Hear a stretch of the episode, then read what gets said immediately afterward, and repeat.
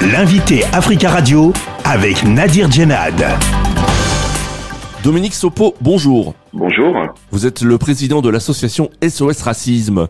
L'homme de 69 ans soupçonné d'avoir assassiné trois Kurdes vendredi euh, dernier dans la rue d'Anguin à Paris et qui a reconnu avoir voulu tuer des étrangers lors de sa garde à vue a été mis en examen lundi pour assassinat et tentative d'assassinat en raison de la race, l'ethnie, euh, la nation ou la religion.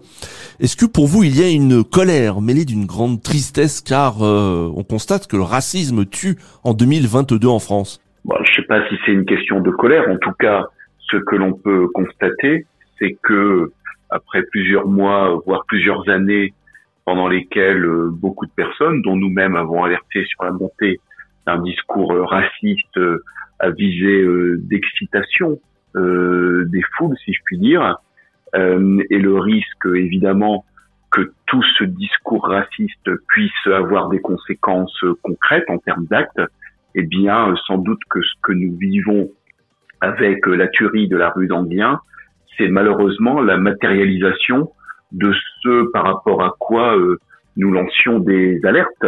Est-ce que ce crime raciste est pour vous là, la conséquence de la banalisation par certains partis politiques ou dans certains médias euh, de propos anti-immigrés? Je pense que de toute façon, euh, lorsqu'on est face à un individu qui explique qu'il a une haine pathologique des étrangers ou des immigrés, il faut aller chercher l'explication à cette haine.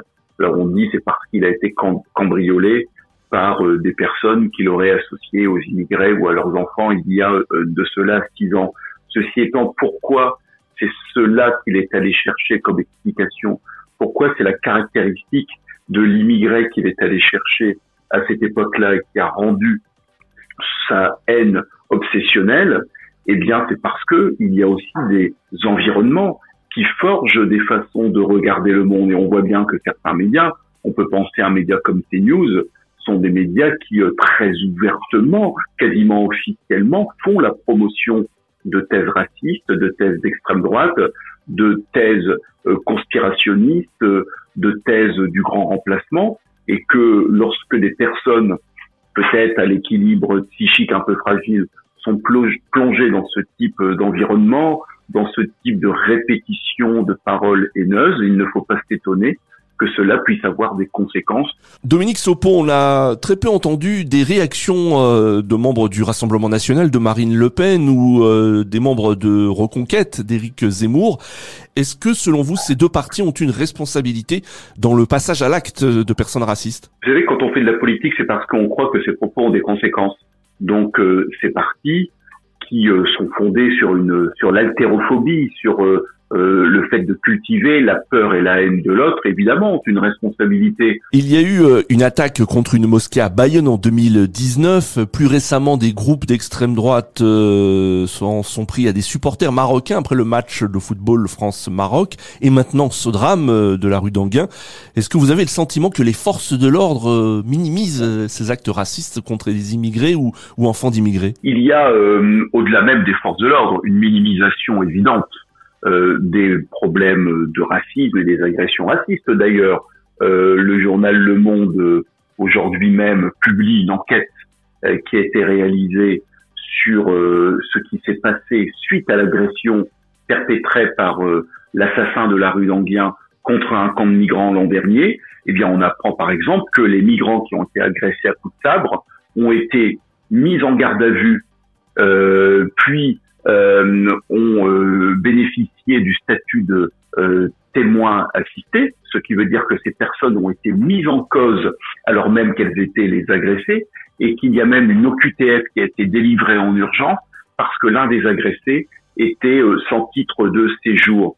Donc on voit bien là les dysfonctionnements qui ont conduit d'ailleurs à ce que la tentative d'assassinat raciste qui avait été perpétrée par cette personne l'an dernier, encore une fois, contre ce camp de migrants, non seulement a été qualifié de violence volontaire avec armes, mais n'a pas vu la circonstance aggravante de racisme être retenue. Et c'est à cause de la légèreté des euh, qualifications retenues que cet individu a été remis en liberté au bout d'un an de détention provisoire.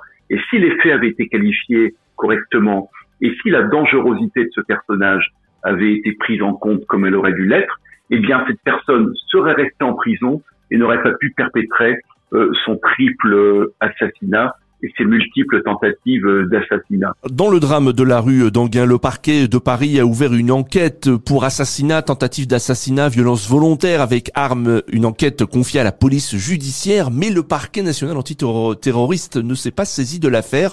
Euh, auriez-vous souhaité hein, une saisine du parquet antiterroriste?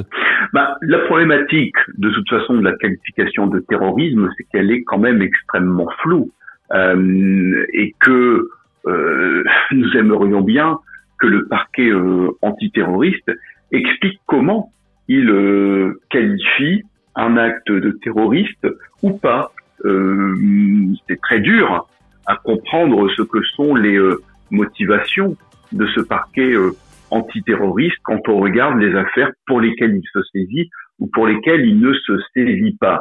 Dominique Sopo, merci beaucoup d'avoir répondu à nos questions. Ben, merci à vous. Je rappelle que vous êtes le président de l'association SOS Racisme.